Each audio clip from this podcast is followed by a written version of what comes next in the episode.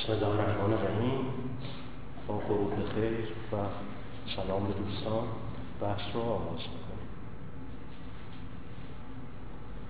خب 37مین بار هست که خدمتتون هستیم. فراز چهارم از فراز نهضت ملی که خیلی نمیشه ازش پرسرعت عبور کرد. دوره مبنایی از نوع دوره‌هایی مثل مشروطه طبیعتاً مبنایی تر، حرکت اول سراسری، پرملات‌تر از همه دوره هم هست و در ادامهش نهضت ملی اصطلاح پرگستره‌تر و درشت‌مدارتر از نهضت جنگل هست که فراز قبلی که با هم از سر گذراند. ششمین شماره از فراز نهضت ملی رو برگ میزنیم انشالله.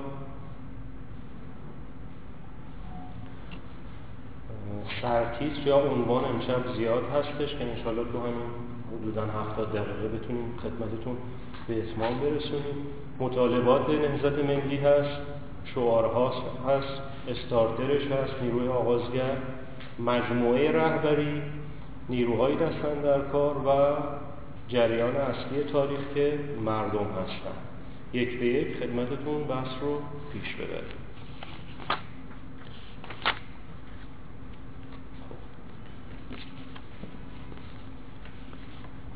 از اونجا که نهضت ملی طبیعتاً به یک نقطه تاریخی 29 اسفند 1329 یا اردیبهشت 1330 که دولت ملی مستقر میشه منحصر نمیشه و پردامنه است و دامنش، حالا اگر نخواهیم که در حقیقت این دامن رو پیلی‌ها و چین‌هاش رو بکشونیم تا مشروطه، اما پیلی‌های نزدیک دستشون حداقل تا شهریور 20 میشه کشون.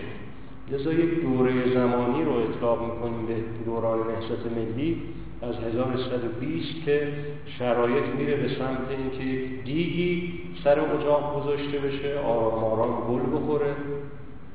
10 سال برپا کنندگان دیگ و هیزم حوصله داشته باشند تا عناصر درون دیگ به قوام بیاد و نهایتاً آخرین روز از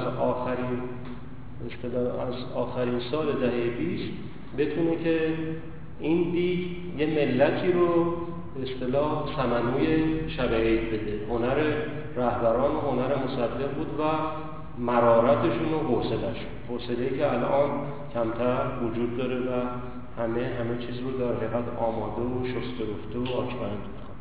اینکه مطالبات رو با توجه به اینکه دوره زمانی نهضت حدود 12 سال هست، میشه تو 3 سطح طبقه بندی کرد: سطح عام، سطح خاص و سطح اخص.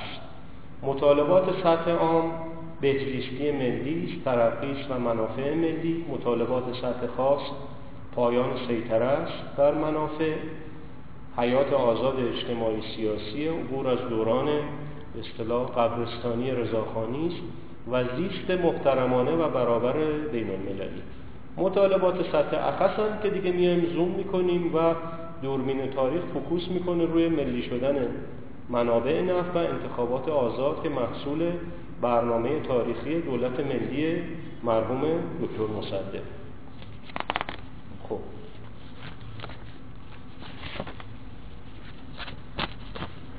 مردمی که در حافظه تاریخی مشروطه رو داشتن و ناکامی‌هاش رو 20 ساله به قول حسین مکی سیاه 1300 تا 1320 رو هم تجربه کردن، طبیعتاً در صندوقخانه پس پیشانیشون نه از دوران مشروطه خیلی دیدن، خیر به مفهوم این که تغییری در وضعیتشون ایجاد شه، قدرتی پاسخگو بشود، سلطنت مشروطه به شروطی بشود، ملت همچنون که واژش نوپدید بود هویت نوپدیدش هم پایدار بشه. به این مفاهیم از این مناظر خیلی آید ملت ایران نشد.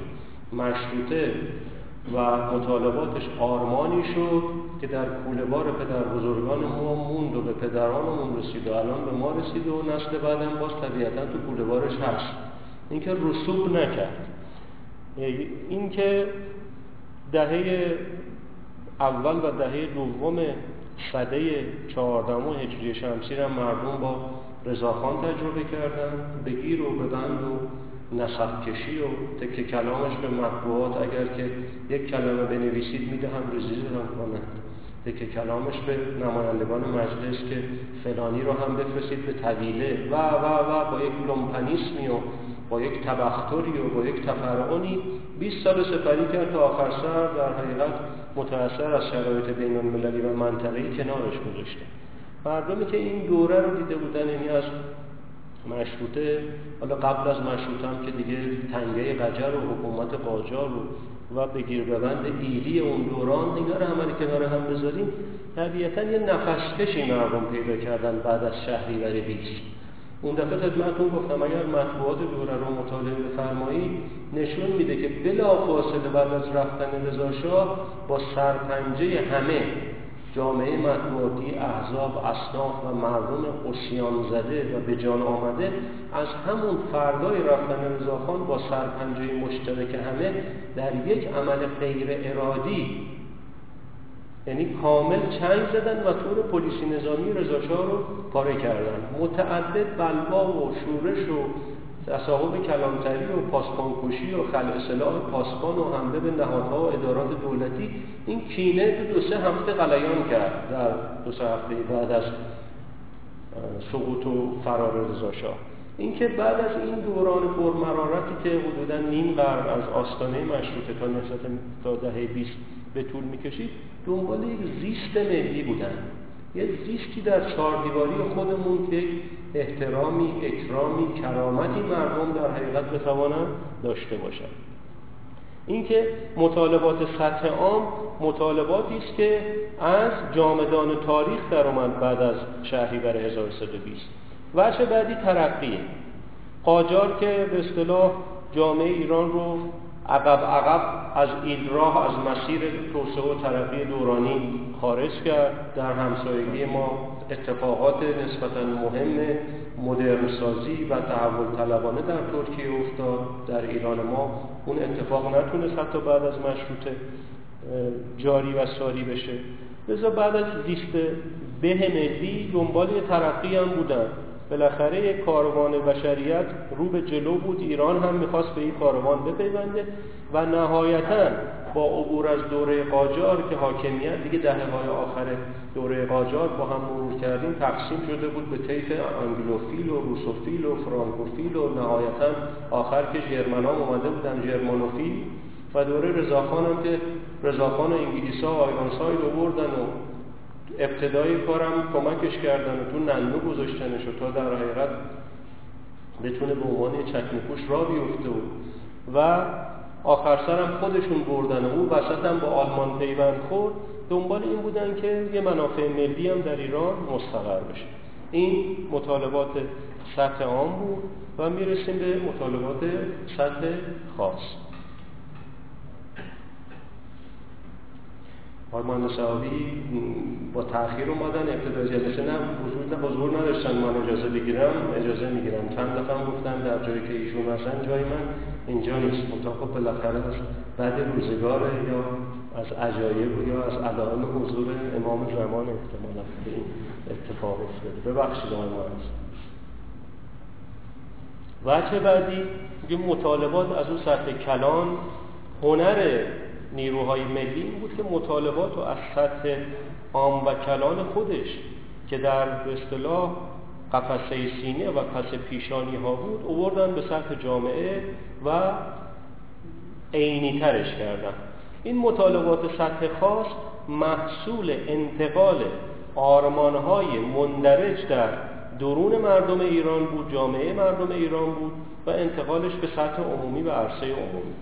پایان سیطره بر منافع که باز از تقسیم منافع دوران قاجار و بعد دوران رضاشاه و این نیروها ایستادن سر این. هنر رهبران این بود که به اصطلاح آرمان سطح عام رو تبدیل به سطح خاص کردن و آرمان پایان سیطره بر منابع و منافع ملی رو مطرح کردن. بحث حیات آزاد اجتماعی و سیاسی پدیدار شد و جامعه ایران بل اشتراک، چه عناصر خاصش مثل صنفی ها، چه سیاسی ها، چه ژورنالیست ها، چه دانشگاهی ها و چه عناصر عامش که توده مردم و مردم در حقیقت گرفتار در چنبره معیشت حداقلی بودند، همه میخواستند که به اتفاق از دوران به اصطلاح رضاخانی عبور کنند و نهایتاً بعد از دهه‌های متمادی که فرودست جریان‌های سازماندهی جهان بود ایران بتواند از این فرودستی بیرون بیاد و آرام آرام یه زیست برابر بین المللی و زیست محترمانه و صلح‌طلبانه رو با بقیه جهان داشته باشه. اما هنر فرد مصدق و پیرامون نزدیکش مثل دکتر فاطمی این بود که این مطالبات سطح خاص رو آرام آرام ابزار و مصالح و موادش رو در اون دیگه جوشانه ریختن تا قلهای تاریخی زده شد و رسیدن به دو تا مورد مشخص: ملی شدن منابع نفت و نهایتاً انتخابات آزاد. مطالبات رو آوردن تو سطح کاملا ویژه که شد سطح اخص. حالا این سطح اخص دو تا پلتفرم داشت، یکی برنامه دولت که به جد در پی تحسین مطالبات بود، برخلاف دوران مشروطه که مطالبات در سطح عام موند. درسته مجلسی تشکیل شد، احزابی اومدن، ولی اون مطالبات تبدیل به یک برنامه مشخصی مثل برنامه دولت ملی اردیبهشت 1330 آنکارت شده باشه، با شب رنگ روش کشیده باشن، فسفوریش کرده باشن، تو شبم برق بزنه نشد. اما هنر مصدق این بود که آنکات کرد، سیاست داخلی، اجرای قانون ملی شدن سراسری صنعت نفت، اصلاح قانون انتخابات مجلس شورای ملی و شهرداری‌ها. یعنی مصدق مشروط اومد، مشروط به شروطه ها بود. شروطش یکی این که من در صورتی نخست وزیری رو قبول میکنم که برنامه دوبندی من رو مجلس تصویب کنه.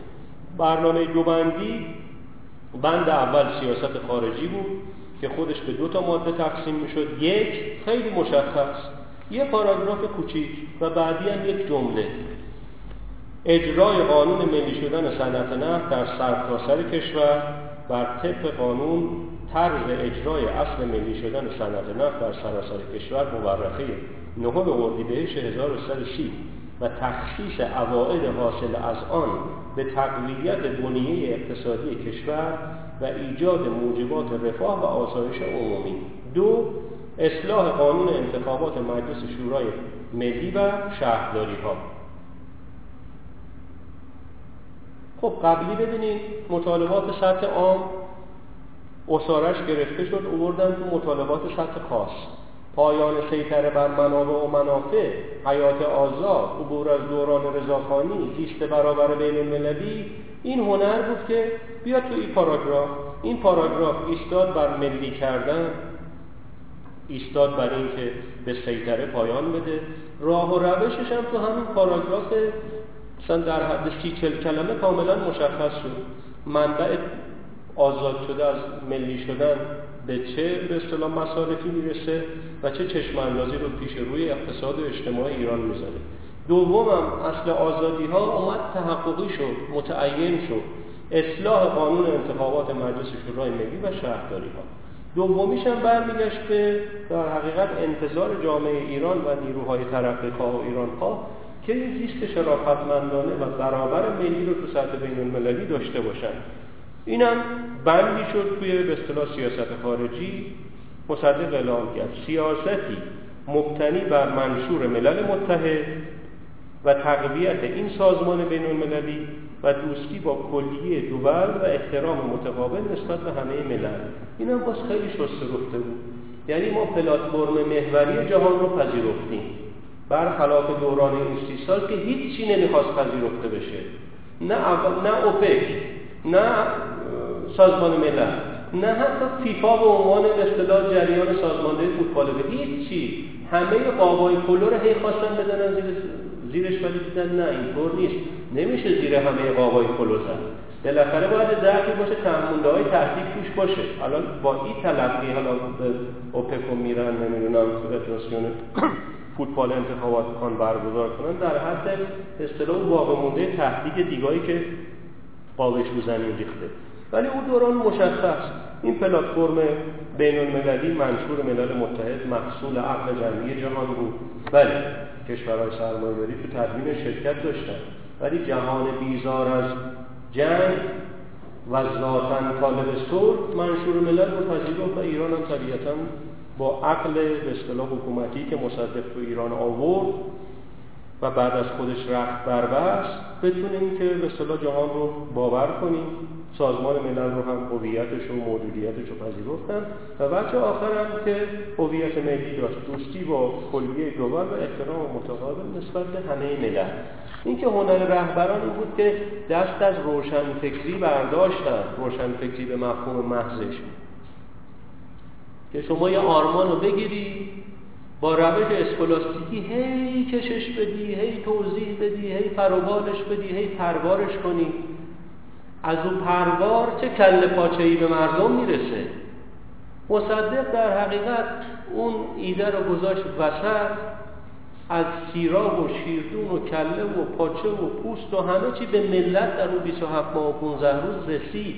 شما ببینید تو همین 10 سال گذشته چقدر سخنرانی شد، چقدر مطلب نوشته شد، چقدر سایت پر شد روی آرمان به اصطلاح جامعه مدنی. یه پاندول رهایی از مدنیت به اصطلاح پسامدرنیست تا آخر سر این پاندول اومد رسید به مدینه النبی حضرت محمد. این که آخر مردم نفهمید این آرمان چیه، بناست در این توزیع دورانی حول ایده دورانی که آمده گفتمان مدنی چی به مردم برسه. نمیشه مردم رو شما ساعت 4 صبح هی وایسونی تو صف کله پاچه 8 سال و هیچی بهشون نرسه. مصدق واقعا کوره رو داغ کرد و از اون دیگ جوشان یا هفتوش به همه رسید، به تاجر ملیش رسید، به صنعتگر ملیش رسید، به ژورنالیست ملیش که سمبولش مرحوم فاطمی بود رسید، به جامعه ورزش ما رسید. جامعه ورزش ما در آستانه ملی شدن صنعت نفت اولین المپیک آسیایی بود که هندیا نهرو برپا کرد توی هند. اولین المپیک آسیایی بود، اولین المپیاد آسیایی، اول بار که کارمان ورزشی ایران. حالا مصدق هم هنوز سر کار نیامد، ولی بالاخره این نهضت ملی برپا شده بود، نزدیک بود که نفتن ملی شد. آسیا کاروان ورزشی ایران رو با یه طمأنینه می‌پذیرفت. کاروان ورزشی ایران هم به خاطر جنبش ملی که در ایران برپا بود با یه هیمنه و هیبتی رفت اونجا، به ورزشکاران رسید. اینه که هنر این بودش که آرمان رو از سطح کلام و افق دوردست و بلند پروازانه و دست نیافتنی و هی بخوای بار تحلیلی بهش بدی و هی بخوای بی مورد بار تئوریک بهش بدی، آوردش رو زمین، زمینیش کرد. دو تا مسئله هویت ملی ما رو تعقب می‌بخشید، اجرای قانون ملی شدن صنعت نفت، دموکراسی که از مجرای اصلاح قانون انتخابات که تالا زیر نظر ارتجاع و دربار و انگلیس‌ها بهش تفسیر می‌زدن، یه اصلاح ملی قانون انتخابات در اومد و نهایتاً وصل منطقی به جهان. این اتفاق افتاد. اما قبل از اینکه دولت مصدق ابتدای اردیبهشت 1330 تشکیل بشه و برنامه اعلام کنه، جبهه ملی هم باز با درایت مصدق و فاطمی تشکیل شده بود و به یک برنامه ملی رسیده بود. برنامه جبهه ملی رو هم شما مقایسه کنید با برنامه‌ها و قطعنامه‌های کنگره‌های احزابی که از سال 75 تا الان که 86 در 12 سال برپا شد. ادبیاتش، اقتصادش، تحققی بودنش رو مقایسه کنید. جبهه ملی خیلی سریع یه برنامه 4 بندی داد. در همون آبان 28 که تشکیل شد، به فاصله کوتاهی 25 اسفند 28، یعنی حدوداً 4 ماه بعد از تشکیل جبهه ملی که حالا شاخه‌ها شکل گرفته بودن و شهرستان و شالا تو تشکیلات مطرح می‌کنه، بازار و اصناف و شهرستان و محلات و تونستن همه پایکارا و آستین بالاها رو جمع کنن. نیرو که آماده شد، برنامه آمد. برنامه خیلی مشخص. بند اول مخالفت با قرارداد ساعدگس یا گس‌گلچاییان که معروف شد و حفظ و حراست آزادی فردی و اجتماعی و این که برای عملی شدن برنامه از هر فرصتی که دست داد در اجرای مواد چهارگانه در حقیقت دریغ ننماید. حالا مواد چهارگانه چی بود؟ اول اصلاح قانون انتخابات بود. قبل از اینکه دولت ملی سر کار بیاد حدود مثلا 15 ماه قبلش جبهه ملی که تشکیل شده بود اصلاح قانون انتخابات در دستور قرار داده بود. اینکه مصدق از یک پس زمینه مساعد یا زمینه مساعد ذهنی برنامه جبهه ملی برخوردار بود که اون برنامه دوبندیش رو خیلی سریع و صریح مطرح کرد. دوم تجدید نظر در قانون مطبوعات باز مشخص تا جراید بتوانند وزرای خائن و دزد را به جامعه معرفی کنند و دولت هم نتواند قبل از محاکمه آنها را توقیف و مدیر آنها را زندانی کنند و ضرب و جرح بر آنها وارد سازند. این اتفاقی که امروز تو ایران در شلتا به ترتیب نهادها و جریانات و طیف‌ها سیلی می‌خورند. سیلی اول رو مطبوعات می‌خورند، گتوله‌ترینه، دکه سریع جمع میشه، دفتر به اتاق سریع جمع میشه، سردبیر و مدیر مسئول زودتر از همه سیلی میخوره. سیلی اول مطبوعات میخوره، سیلی دوم اصناف، سیلی سوم هم احزاب، سفره جمع میشه. اینجا خیلی مشخص برای اینکه ارباب جراید بتوانند کار آگاهی بخش بکنند و بتوانند دیدگاه خودشون منتشر بکنند و بتوانند افشاگری بکنند در خصوص قدرت موجود و ریخت و پاخش‌هاش و تجدید نظر در قانون انتخابات خیلی مشخص، بی اضافی، بی هشت، بی زائده. سوم تجدید نظر و اصلاح حکومت نظامی. یعنی تو ایران حتی بعد از شهریور 20 که فضا میرفت به سمت باز شدن، رضاخانی رفته بود، ابرقدرتی رفته بود، قدرقدرتی و قوی شرکتی رفته بود، ولی تضمینی نبود شرایط برگرده. هر نخست وزیر مکلایی که لباس نظامی و سیبیل نظامی هم تنش نبود و سیبیل بود، عشقش که میکشید با حمایت دربار و انگلستان در ایران حکومت نظامی برقرار میکرد. نه از قوام بگیریم 1325 با همه ادعای دموکراتیک تو دولت ائتلافیش و هجی همه میخواستن که در حقیقت ماکت رضاخان رو علم کنن تا بعدم مثلا آخرالامر رزمارا که دیگه ترور شد. این بند سوم مربوط به این شلتاق‌ها بود، تجدید نظر و اصلاح حکومت نظامی تا دیگر دولت‌ها نتوانند با این حربه هر روز مخالفین خود را تهدید کنند و اگر کسی زبان انتقاد گشود او را بدون محاکمه ماه‌ها و سال‌ها بازداشت نمایند. این موسیقی متن وحشتناکی که همیشه تو ایران وجود داشت. چهارم تفسیر اصل 48 قانون اساسی تا وکلا بتوانند آزادانه اظهار نظر کنند و مجلس در معرض تأکید و انحلال قرار نگیرد. اگر خلاصه بخوایم تحلیل به اصطلاح محتوای عقلی بکنیم برنامه جبهه ملی رو، برنامه جبهه ملی در حقیقت فرستادن ارتجاع دربار و انگلیس پناه سکنج بود و دیگه نتونه شلفاق کنه. این برنامه 15 ماه قبل از روی کار آمدن دولت مصدق منتشر شد. نیروها به اصطلاح روش بحث کردن، میتینگ گذاشتن، تو سطح نشریات اومد، حتی به رادیو اون موقع کشیده شد. زمینه مساعد بود از 15 ماه قبل برای اینکه مصدق بیاد برنامه شسترفته سه‌بندیش رو وسط شرایط بذاره و روش عمل کنه.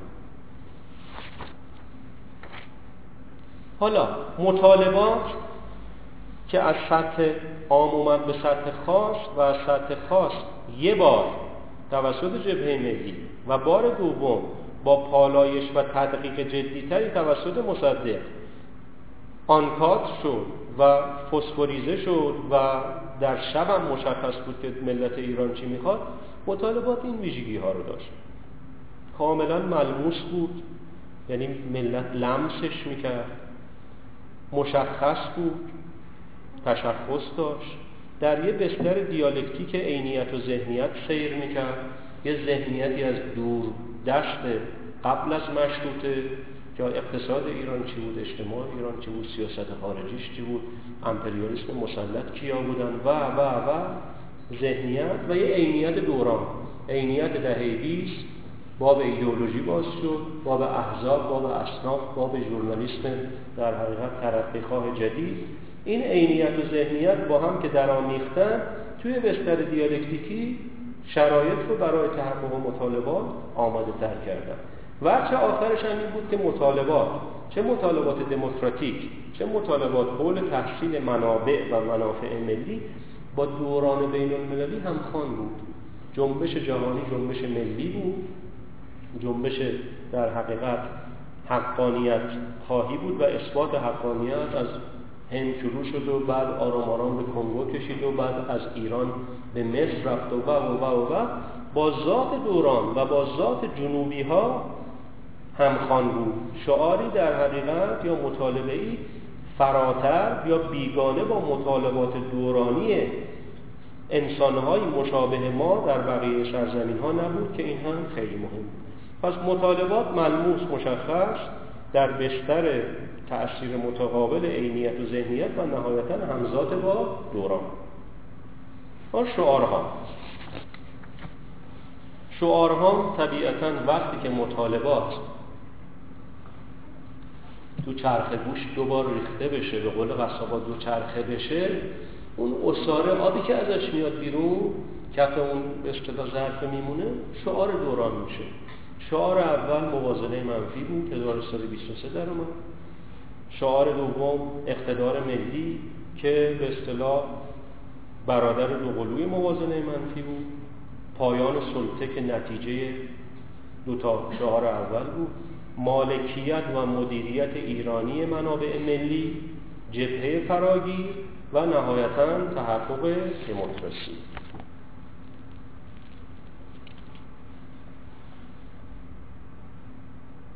حالا این شعارها مهم بود، تحلیلش بکنی. اول، مجهز به مبانی تئوریک بود. دوم، همپیوند با تجارب تاریخی ما قبل مشروطه تا بعد از شهریور 20 بود. سومی که مهمتره، هم آرمانی بود هم شدنی بود.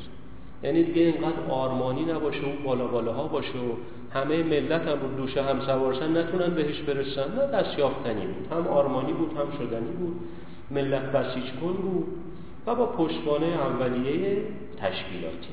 حالا اینا رو اگر که مرادف کنیم با شعارهای قبلی، خب این مجهز به مبانی تئوریک بود، به این مفهوم که این الان یک نگاه دقیق‌تر اگر لطفاً رو اینا بکنید، موازنه منفی، اقتدار ملی، پایان سلطه، مالکیت مدیریت ایرانی، جبهه فراگیر، دموکراسی. حالا ببینیم که اولی مجهز به مبانی تئوریک بود، یعنی به این ترتیب که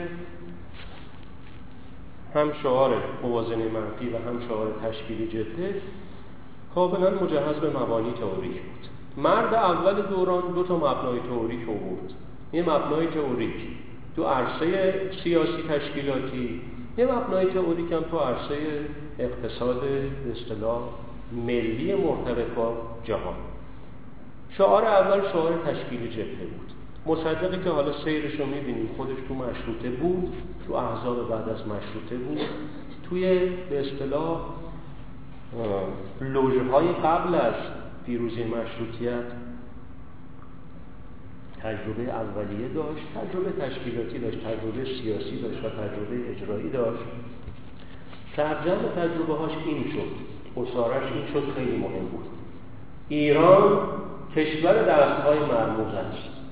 احزاب و افراد را استعمار خارجی و ارتجاع داخلی یا میزنند یا میخرند، خیلی توش جوهره، یا میزنند یا میخرند، خیلی مهمه. پس حال که این چنین است، به لحاظ تاریخی ما نهاد فراگیری تعبیه کنیم که ظرفی باشد برای تجمیع احزاب و افراد. این مفهوم تئوریک بود. اون وقت خروجیش چیه؟ جبهه، حریم امنیتی برای احزاب و افراد تامین میکنه که دیگه نه ارتجاع بتونه راحت بزنتش، نه استعمار بتونه راحت بخرتش. این یه مبنای تئوریک جدی بود. میشه گفتش که توی امواج تشکیلاتی که جامعه ایران از مشروطه تا الان از سر گذرونده، فقط 2 بار بود که بنیانگذاری ها و بناگذاری ها مبنایی که اوریک داشت، بقیهش مبنایی که اوریک نداشت، اقتباسی بود یا خود به خودی. از اون زمان تا الان 1287 که سال دیگه 1387 سالگردش میشه، سالگرد تشکیل اولین حزب ایرانی. فقط 2 بار تشکیل احزاب و سازمان‌ها در ایران مبنای توریک داشت. اول بار با درایت دکتر مصدق تشکیل جبهه ملی ایران یه مبنای تئوریک داشت، یه پاراگراف تئوریک داشت که در اون پاراگراف تئوریک تجربه تاریخی حزبی ایران هم مندرج بود. این خیلی مهمه. بار دوم اول دهه 40 جوان اولانی پیدا شدند که یک مبنای تئوریک برای تشکیلات نوپدید خودشون فراهم کردن. اونم باز مال نوبوق حنیف نژاد بود که حالا تو سیر خودش انشاءالله رسیدیم بحثشو خواهیم کرد. غیر از این 2 مورد تشکیل احزاب حداقل مستندات نشان نمی‌دهد مبنای تئوریک داشته باشد. حتی حزب توده ایران، حزب توده ایران با همه ید و قیضا و با همه تبختر و با همه گستردگی‌ها و اثر بخشی‌هاش در این قرن اخیر مستندی نیست که تشکیلش مبنای تئوریک داشته باشه. ولی جبهه ملی ایران با درایت مصدق مبنای تئوریک داشت. تئوری دوم رو هم با عرصه اقتصاد ملی اومد که تئوری موازنه منفی بود. دفعه پیش پاراگرافاشو خوندیم. تئوری موازنه منفی جمعی بود که در حقیقت از زمانی که بازارهای جهانی تشکیل شدند و بازارهای ملی فروپاشیدند و بازارهای ملی ما توسط دمپینگ شرکت‌های غول‌پیکر خارجی فتح شد و سیاست خارجی ایران و تجارت خارجی ایران در مجموع دوبالش با موازنه مثبت عمل کرد، هم به روس داد، هم به انگلیس داد، هم به فرانسه داد، آخرسر به آلمانیا میداد، یه سفره بند که همه رو به فرما میزدن آقا بشین سرش. فقط ملت ایران سر سفره نبود. گفتن آقا این سفره رو ملیش کنیم، سفره رو از اون سفره درندش کوچولوش کنیم، کوچولوش کنیم منتها سر این سفره در حقیقت آحاد ملت ایران بتونن بشینن. لذا تو عرصه اقتصاد ملی هم تئوری موازنه منفی رو مصدق بود که حالا پیشینش برمیگشت به مرحوم قائم مقام در دوران عباس میرزا به بعد.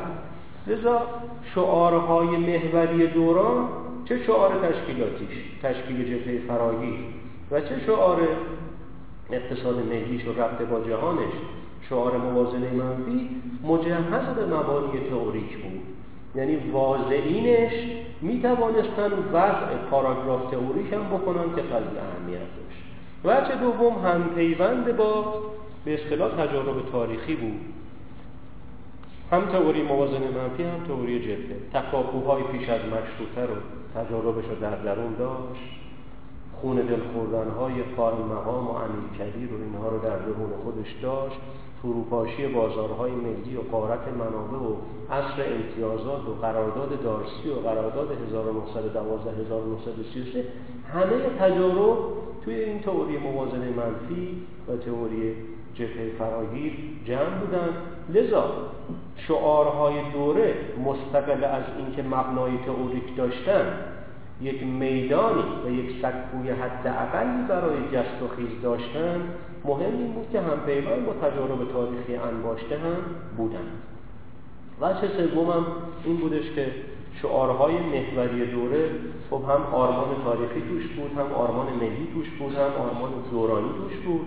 از آرمان چیزی کم نداشت، اما خب شدنی هم بود، یعنی تحققی هم بود، دست یافتنی هم بود. این خیلی مهم.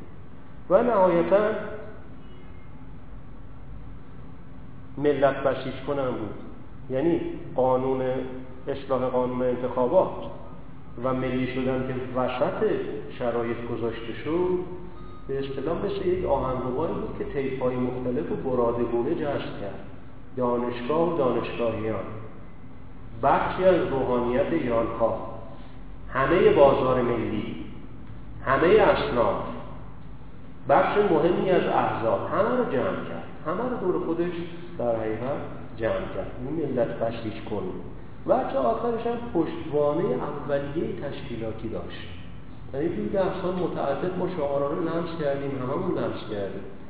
پشتوانه تشکیلاتی داشتن یک، کسی که پشت شعاره قد و قواره و وزنش باید همخوان باشه به شعاری که میده.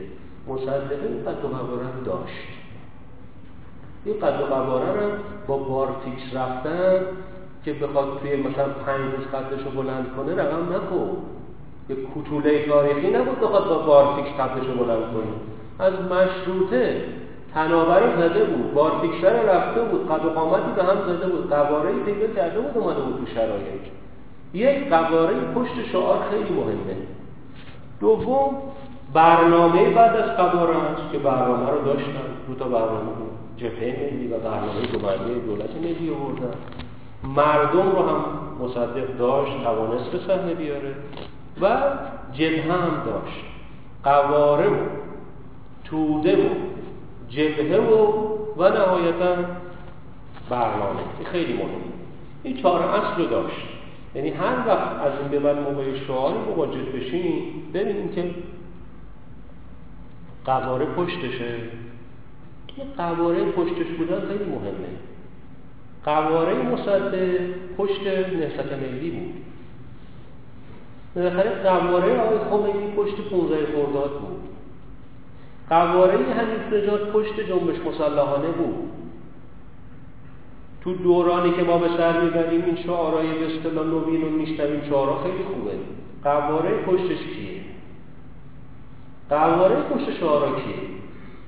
کی هست از اول تا آخر پشت شعار وایسه؟ قدی، قامتی، به قول پهلوانا شقه‌ای. چه شقه‌ای پشت شعاره؟ شعاری که پشت شقه نباشه، قواره نباشه، از اول باید بهش تردید کرد. خود شعار ممکنه محترم باشه، شرافت در اون باشه، ولی کدوم شریفی پشتش وایسه، از منافع بگذره، از امکان بگذره، از راند بگذره، پشت به اصطلاح شعار وایسه. واسه که قواره هست، که برنامه هست، که توده هست، که جبهه فراگیره، اینها به اصطلاح توی شعارهای دوره مندرج بود. اما برسیم سر نیروهای آغازگر.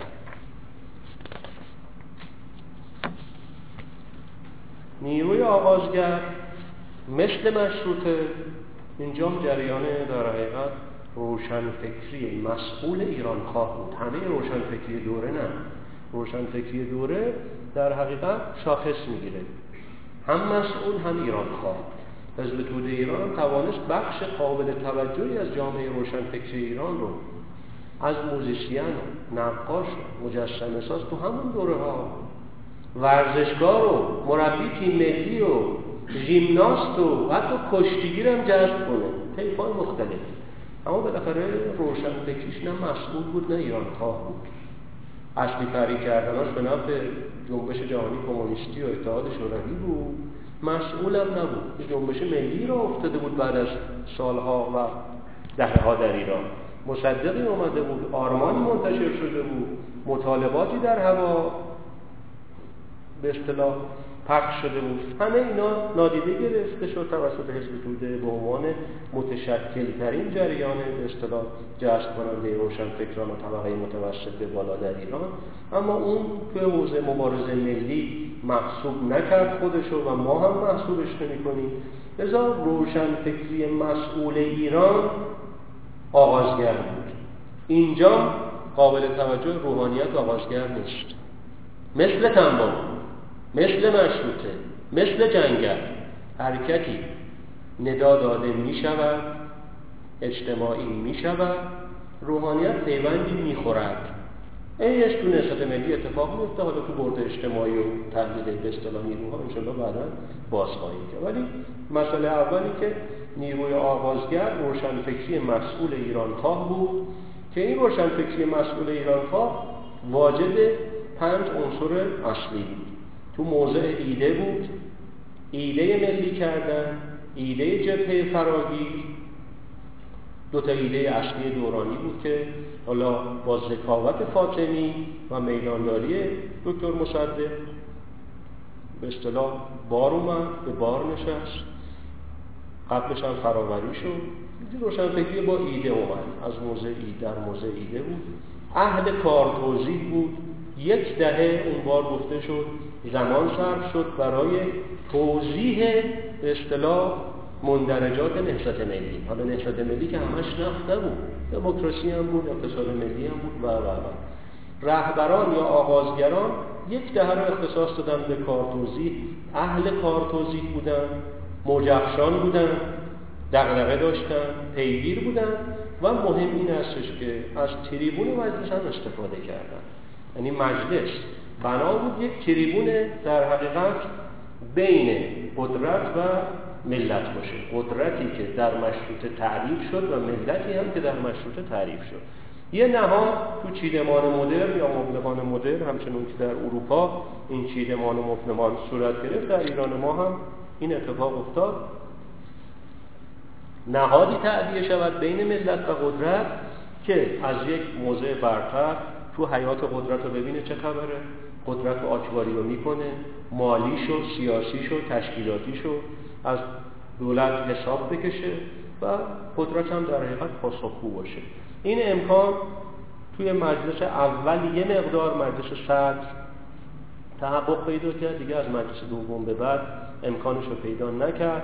مجلس ششم به بعد رو هم که رضاخان به اصطلاح صندوق سازی کرد و بعدم نفرسازی کرد و فعودان رو میورد تو مجلس و نفرش رو میورد تو مجلس و سپهدارش رو میورد تو مجلس، مجلس مفهوم خودش رو از دست داد.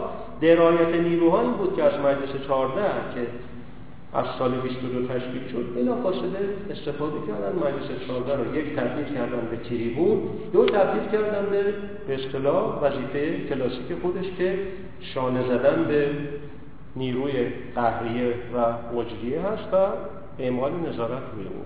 پس آغازگران ایده داشتند، آشفته نبودند، اهل کارتوزیک بودند، اهل حوصله داشتند، مرارت رو به اصطلاح تجربه کردند، موجبشان بودند، پیگیر بودند و از تریبون کلاسیک استفاده به اصطلاح دورانی کردند. ها رهبری خب محور داره، طیف هم داره، یه مرد پرچمدار هست که دوره و مردان کمککار.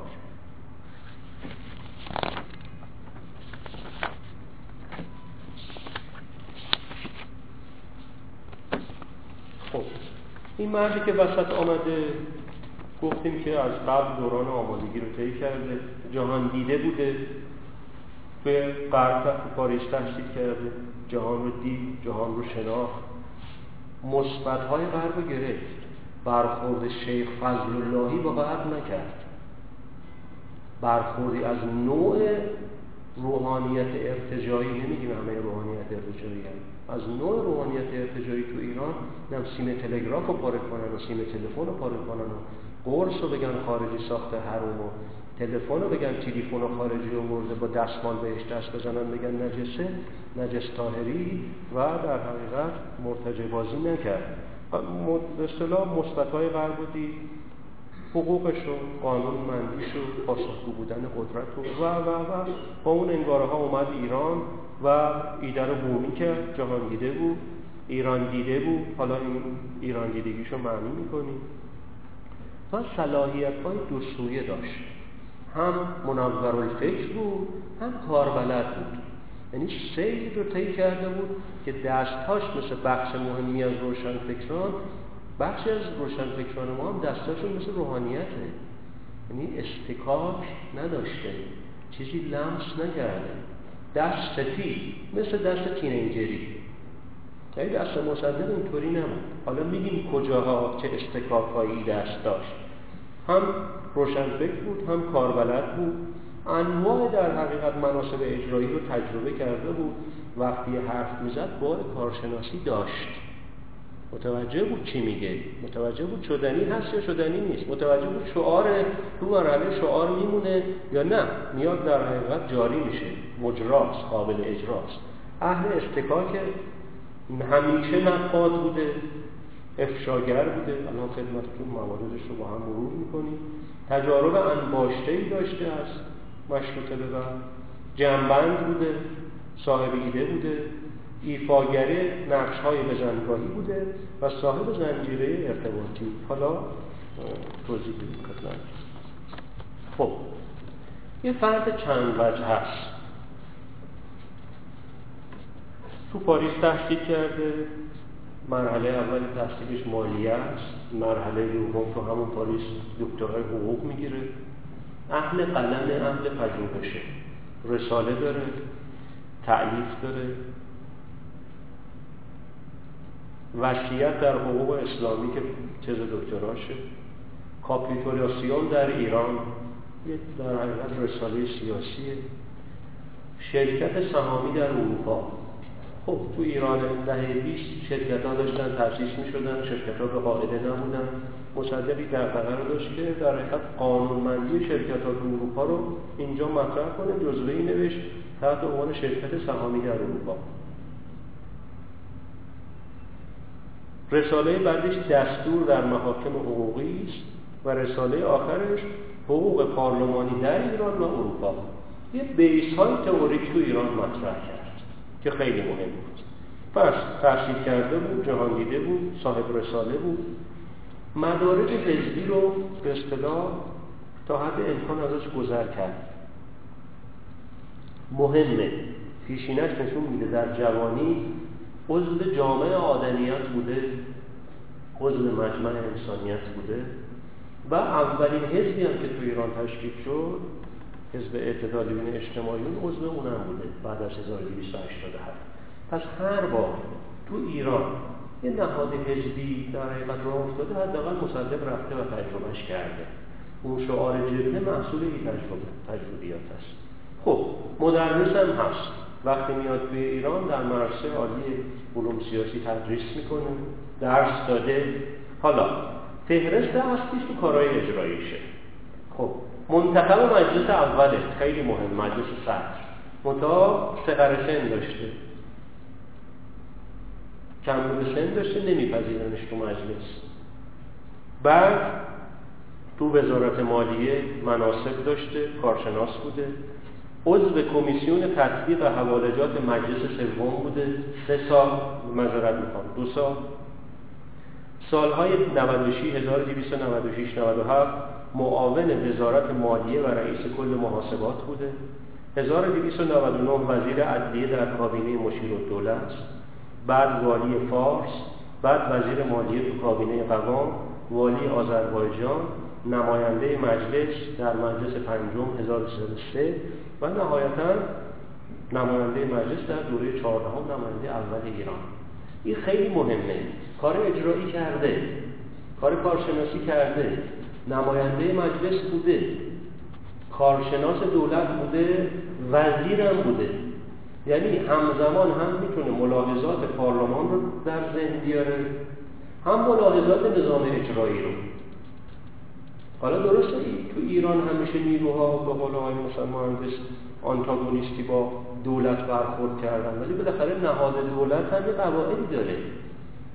حرف در درون نهاد دولت باید حرف کارشناسی باشه. خب بعد از انقلاب خب بخش مهمی از نیروهای به اصطلاح انقلابی نیروهای روشنفکر مذهبی بودن، ولی غیر از فرد خود آقای مهندس که حالا یه دوره‌ای رو قبلا کار کارشناسی سازمان برنامه کرده، تو دوره به اصطلاح 39-42 زمان وزارت علموتی توی چارچوب اصل از کجا آورده‌ای کار کارشناسی رو پرونده‌های مالی کرده، سازمان برنامه بعد از انقلاب هم تجربه کرده، امکانی برای ابراز حرف کارشناسی داره. مثلا وقتی که مثلا مهندس دهه 60 دهه 70 صحبت می‌کردن، مرتجعین و راست‌ها مجبور بودن گوش بدن تا چپ‌های خارج از کشور، بالاخره بار کارشناسی حرف داره. حالا وزن کارشناسی مصدق وزن خیلی جدی بود. حالا خودش حقوقدان بود، اقتصاددان نبود، ولی خب کار مالی کرده بود، رساله مالی داشت، تو وزارت مالیه بوده.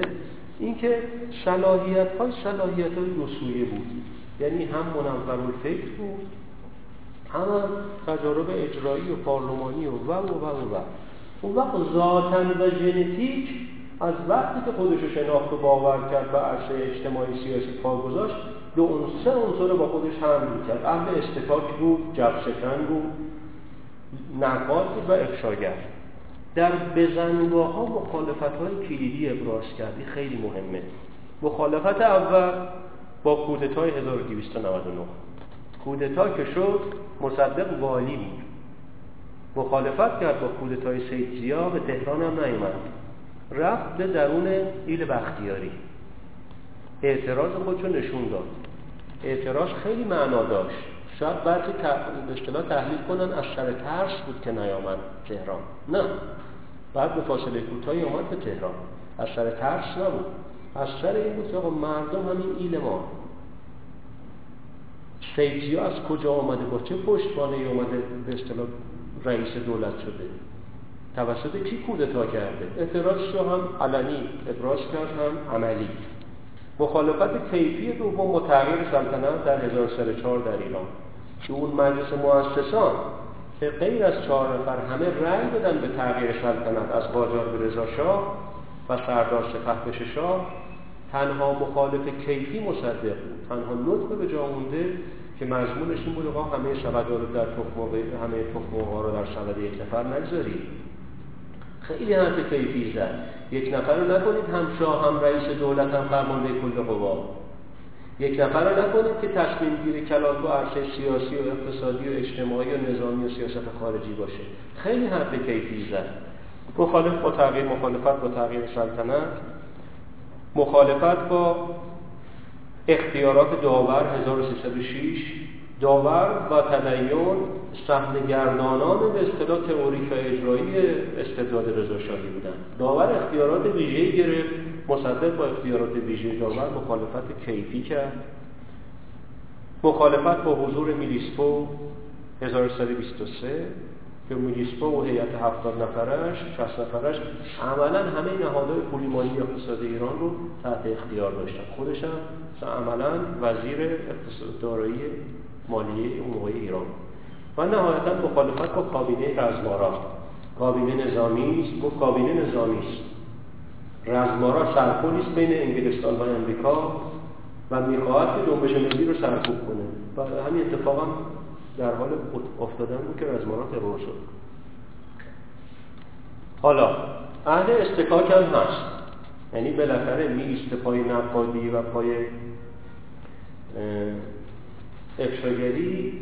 مثل کودکی نیست که بره لای در خونه بایسته، در نیمه باز باشه، از پشت در به قلدرهای محل دهنکجی کنه. اینطوری نیست. اف و پوزه اپوزیسیونی نمیگیره، هزینه‌اش هم میده. هزینه‌اش این که خب چند بار تبعید شده، تبعید به بیرجند، تبعید به احمدآباد، دستگیری‌ها. حتی 1328 تحت نظر باز قرارش دادن زمان هجی رو و عملا به احمدآباد تبعید شد. قبل از این چند ماه قبل از تشکیل جبهه ملی، یعنی تا آستانه تشکیل دولت ملی و ملی شدن همش توی به اصطلاح بازداشت و تبعید و لذا میشه گفتش که اساره دوره خودشه. حالا نه میخوایم مطلبش کنیم، در پشتم سر جای خودش بررسی میکنیم، اهمالایی که کرد، اهمالای جدی که منجر به کودتا شد و اتفاقاتی که به اصطلاح ناشی از اهمالای مصدق بارش و آسیبش متوجه مردم و تاریخ شد. اونا رو سر جاش انشاءالله میبینیم. اما صلاحیت‌هایی در حقیقت دو سویه بود. اینکه یه بازیکنی نبود که یه گل بزنه توی فصل بازارش گرم شه، به اصطلاح همه تیم‌ها بخوان. نه، اینطور نه. سیری طی کرده بود، 4 دهه سیر طی کرد و نهایتاً با صلاحیت‌های اومد وسط دوره قرار گرفت. اما خب همه ملی کردن، طبیعتاً به حساب یک نفر نیست. اولاً جنبش اجتماعی برپا شد، پیرامون جدی داشت و این پیرامون جدی حالا بهشون میرسید، نقش به اصطلاح ویژه ایفا کردن. چهره‌های متعددی بودن تو اون دوره. شاید سخت باشه، مثل ارنج تیم 11 نفره است، مثلا شاید با 50-60 بازیکن کیفی. اما مثلا میشه گفت اصلیای دوره، حالا آقای مهندسینا دوستان موسیقی دیدن دوره رو بهتر میتونن قضاوت کنن. شاید اگه بشه گزینش کرد، شاخص‌ترین‌ها در دوران اوج جنبش ملی یکی کاشانی هست، مکی هست، سید حسین فاطمی هست، مهندس حسیدی و اللهیار خان صالح. خب کاشانی هم برای خودش پیشینه ای داره، نه در حد مصدق، اما پیشینه مبارزاتی تو لبنان داره. تو لبنان به زندان انگلیسا رفته، شاهاویز انگلیسی همیشه داده بعد که به اصطلاح به ایران میاد، خب کارنامهش سرجمع مثبت و منفی است، ولی خب بالاخره کارنامه است. بعد از فوت مرجع اصلی دوره که بنیانگذار برای حوزه علمی بود تو ایران، رقابتی پیدا میکنه کاشانی با بروجردی، در حالی که در حد و اندازه و قواره بروجردی نبوده، ولی به رقابت میفته. این مهمه تو پیشین شناسی کاشانی همیشه اهل رقابت بوده، یه جاه طلبی داشته، سکوهای برتر از وزن و قد و قامت خودش رو طلب میکرده. یعنی تو اصطلاح آخوندا خود اصطلاح هست میگن فلانی ملاست و فلانی آخونده. مثلا بروجرد خیلی ملاتر بوده، خیلی آخوندتر بوده نسبت به کاشانی، ولی کاشانی به اصطلاح ادعا میکنه و ادعای مرجعیت داشته، مرجعیت اعلن. این یه بچشه. 1324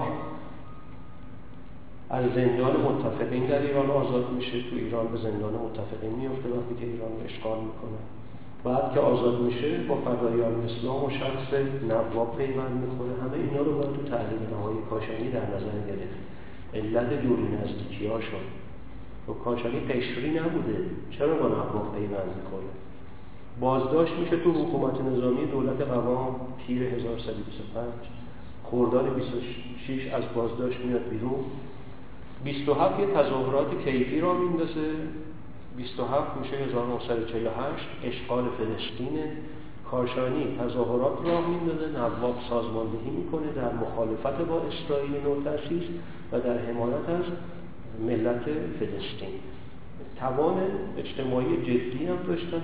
5000 نفر اون روز در تهران ثبت نام میکنن که به عنوان نیروی داوطلب برن فلسطین بجنگن. خیلی مهم بوده 5000 نفر تو تهران اون روز. اما دولت وقت، دولت هجیر نمیگذاره این اعزام صورت بگیره. مطابق تظاهرات و سازماندهیش بار ویژه‌ای رو برای کاشانی و ارمغان آورد. باز با نواب در خرداد 27 علیه هجیر متحد میشه. یه چیزی هم اینجا مهمه، 27 تا 29 کاشانی و نواب مشترکاً شعار حکومت اسلامی میدن. این خیلی اهمیت داره.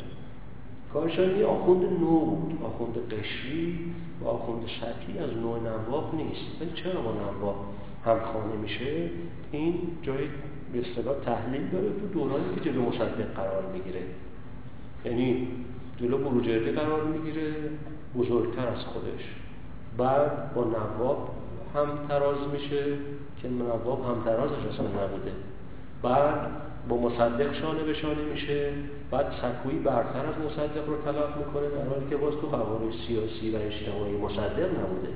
این تدورانسا رو تو تحلیل نهایی ببینیم، نه اینکه حالا کاشانی مثلا روحانی بوده یا نبوده، این بحث رو به اصطلاح مطرح نکنیم. بحث کنیم مثلا ویژگی‌های شخصیتیش چی بوده. حالا روحانی بودنش هم یه فاکتور هست ما بین فاکتورهای قابل تحلیل. این سر مرحوم فاطمی. این فاطمی اصلا یه عنصر دیگه است، یه در حقیقت شورشی معقول عاشق هست. خب از دوران دانش آموزی توی شهر خودش توی تحریریه روزنامه باختر میره، متولد ناهینه، یه نامدار بزرگ شده اصفهانه. قبل از شهریور 20 زندان میره، خیلی مهمه. قلمه تیزی داشته و شعارهای تندی میندازه، توی منقوبان جوانی بوده.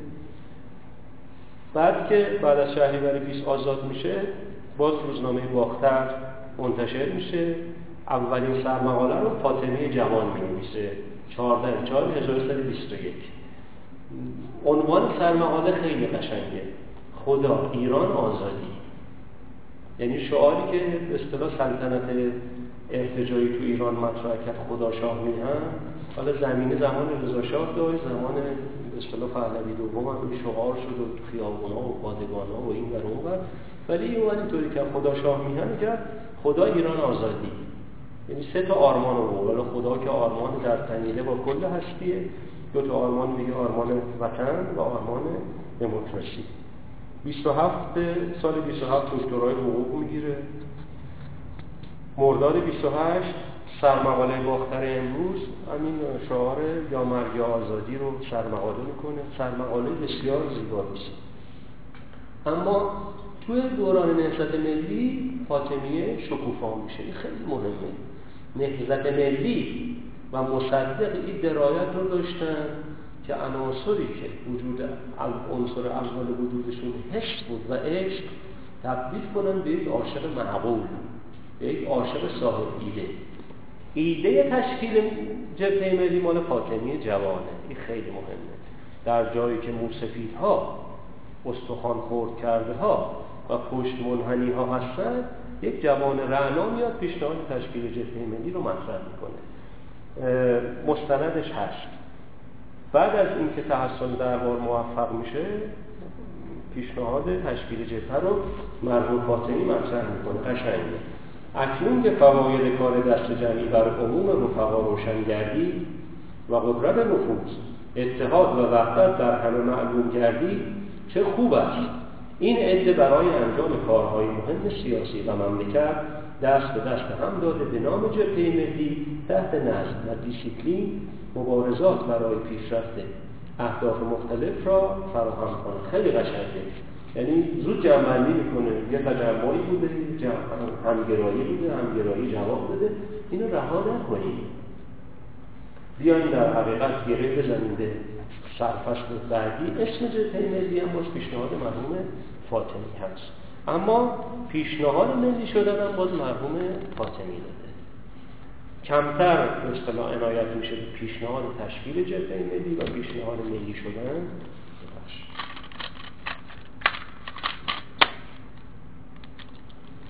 اما سهم فاطمی سهم قابل توجهی. بعد هم که وزیر خارجه میشه، خب سال 25/11/30 ناجوان مردانه، یعنی بالاخره مردانگی هم تو ایران ماست، هم تو مذهب ماست.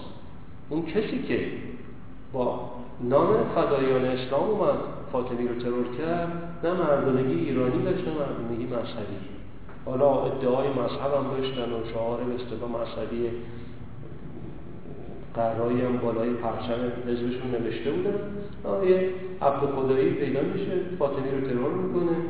بدتر از اون، به بیمارستان هم که میبرنش، تو بیمارستان هم از ادعا میکنن که بزننش. خیلی خیلی ناجوان مردانه. زخم خوردن تو بیمارستان هم سعی میکنن که دوباره ترورش کنن، اما خب بالاخره جان به در میبره و میمونه برای نهضت ملی. و در حد فاصله 25 تا 28 مرداد صریح‌ترین مواضع و آشکارترین و شفافترین مواضع علیه ارتجاع سلطنتی و دربار و انگلستان و امریکا رو شخص فاطمی میگیره. نطق معروف بهارستانش، قلم تیزش میمونه و نهایتاً و توسط دار دست شعبون دستگیر میشه. بعدم که به اصطلاح با کینه شخص شاه از خیلی ها گذشت، ولی از فاطمی نگذشت. فاطمی کاری کرد که مجسمه ها 25 تا 28 مرداد شدن پایین. و فاطمی اون جمله تاریخش رو گفته، حکومت شاه ایران از حکومت فاروق مصر بدتره. اینکه شاه هم کینه، مهری که نداشت، مستبد مهری نداره، فقط کینه به اصطلاح فاطمی رو گرفت. فاطمی این سیر رو سیر کرد. حالا اگر بخوام بقیه رو توضیح بدیم امکانش نیست. مکی خب یه فرد در حقیقت تقریبا استخوندار ملی بود، به دلیل اینکه به اصطلاح رئیس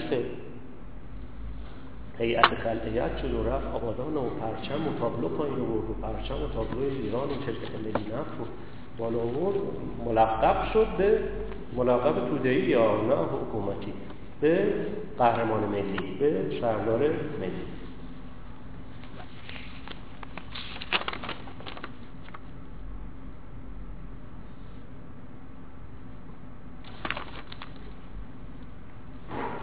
بعد مطابق تو سیر خودش این آقای میثمی در توصیف مظفر بقایی جمله قشنگی به کار برد: افول یک مبارز. برای تو جامعه ما رسمه که همیشه آخرین نقطه حرکت یک فرد رو میبینن. اون فرد بالاخره یه پیشینه‌ای هم داشته. خب بقایی هم مثل جبهه ملی بوده، آرمان نهضت ملی رو داشته، سقوط میکنه و مثلا میشه افول یک مبارز که بعد به قهرمانی. مکی هم به همین ترتیب، مکی هم رو جاه طلبی و منیتش که داشت آخر شهر از پیرامون مصدق میرسه به نقش تشکیلاتی که به عهده میگیره، رابط دربار و اشرف میشه در دورانی که اشرف توسط مصدق تبعید شده، به این حضیض میفته. حالا مکی که قهرمان ملی و تو آبادان عربا و کارگرای نفت نوزاد خواستن جلو پاش قربونی کنن و نذاشته و اسم نوزاده شده بچه مکی. این مکی میشه مکی که در حقیقت عضو باند تشکیلاتی اشرف پهلوی میشه. بعدی مرحوم حسیبی هست که آقای حسیبی بسیار بسیار پاکنهاد بود، واقعا تیپ دو وجهی بود، هم ملی بود هم مذهبی بود. آقای حسیبی قرآنی داشت، قرآن خیلی قشنگ بود. از همون جوانی هر وقت که توی زندگیش با نقطه عطفی مطرح میشد نظر خدا رو هم خواسته بود. این به اصطلاح استخاره و فال گرفتن اینا تلقی نمیشه، نظر خدا رو خواسته بود، نظر خدا رو همیشه گوشه قرآنش به مورد نوشته بود.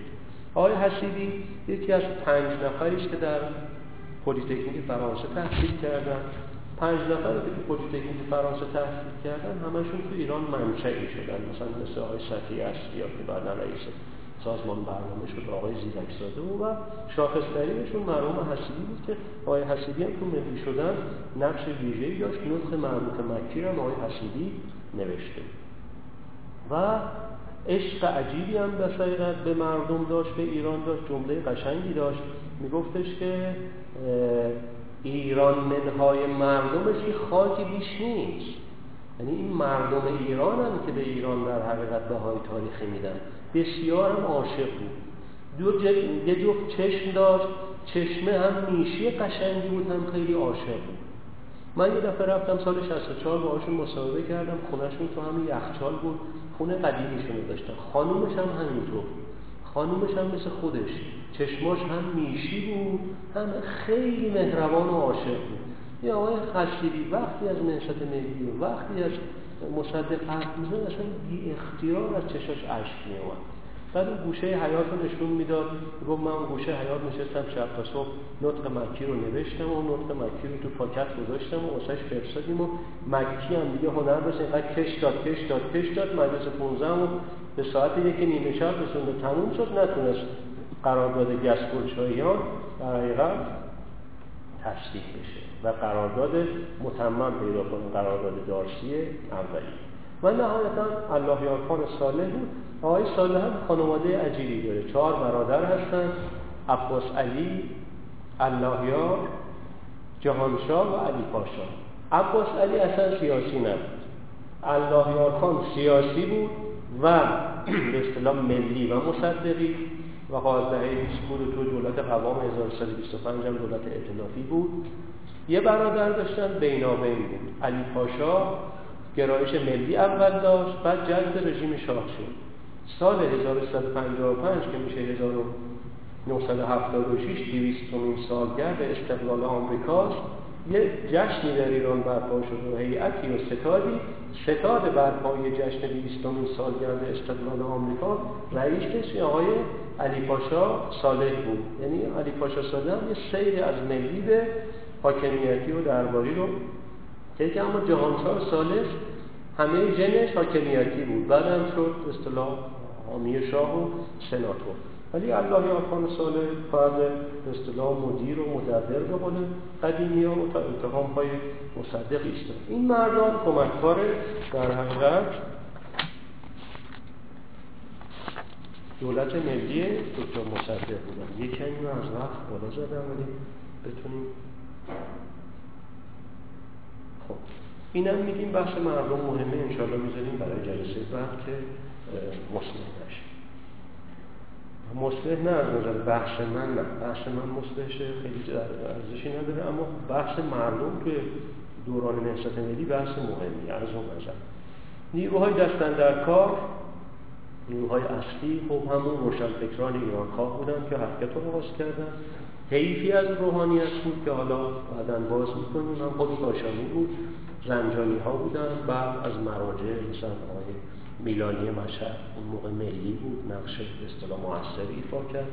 تا روحانیون به اصطلاح جوانتر مثل آقای امیرگجی و مثل آقای سید جوادی که اصلا اینا انقدر جسارت داشتن عضو جبهه ملی ایران شدن، در کنگره جبهه ملی ۱۴۰۱ جبهه ملی دوم از سخنرانان اصلی بودن.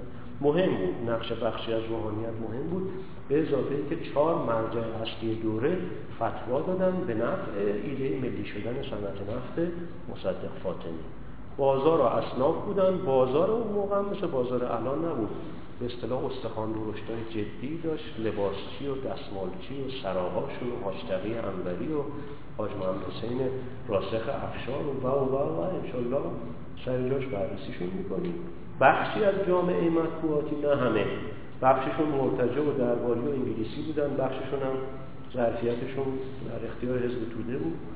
توده دانشجویی که در دهه 20 مفهوم پیدا کرد که حالا یا ملی بودن یا مذهبی بودن و طیف‌های مذهبی پایکار، که این طیف‌های مذهبی پایکار رو انشالله توی قشبندی اجتماعی جنبش ملی در حد توان و به اصطلاح دانش و انشالله بررسی خواهیم کرد. پس امروز این قدری که من مزاحم اوقاتتون بودم، تیترهایی که بررسی شد مطالبات بود، شعارها بود، آغازگران بود، رهبران بود و نیروهای دستاندرکار.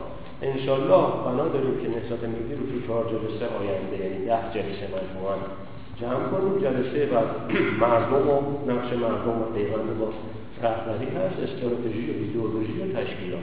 و انشالله 2 جلسه بعدش هم اگر خدا خواست بزنیم برای جمع بندی. خسته نباشید. بعد از یک روز من خدمت خدا شما.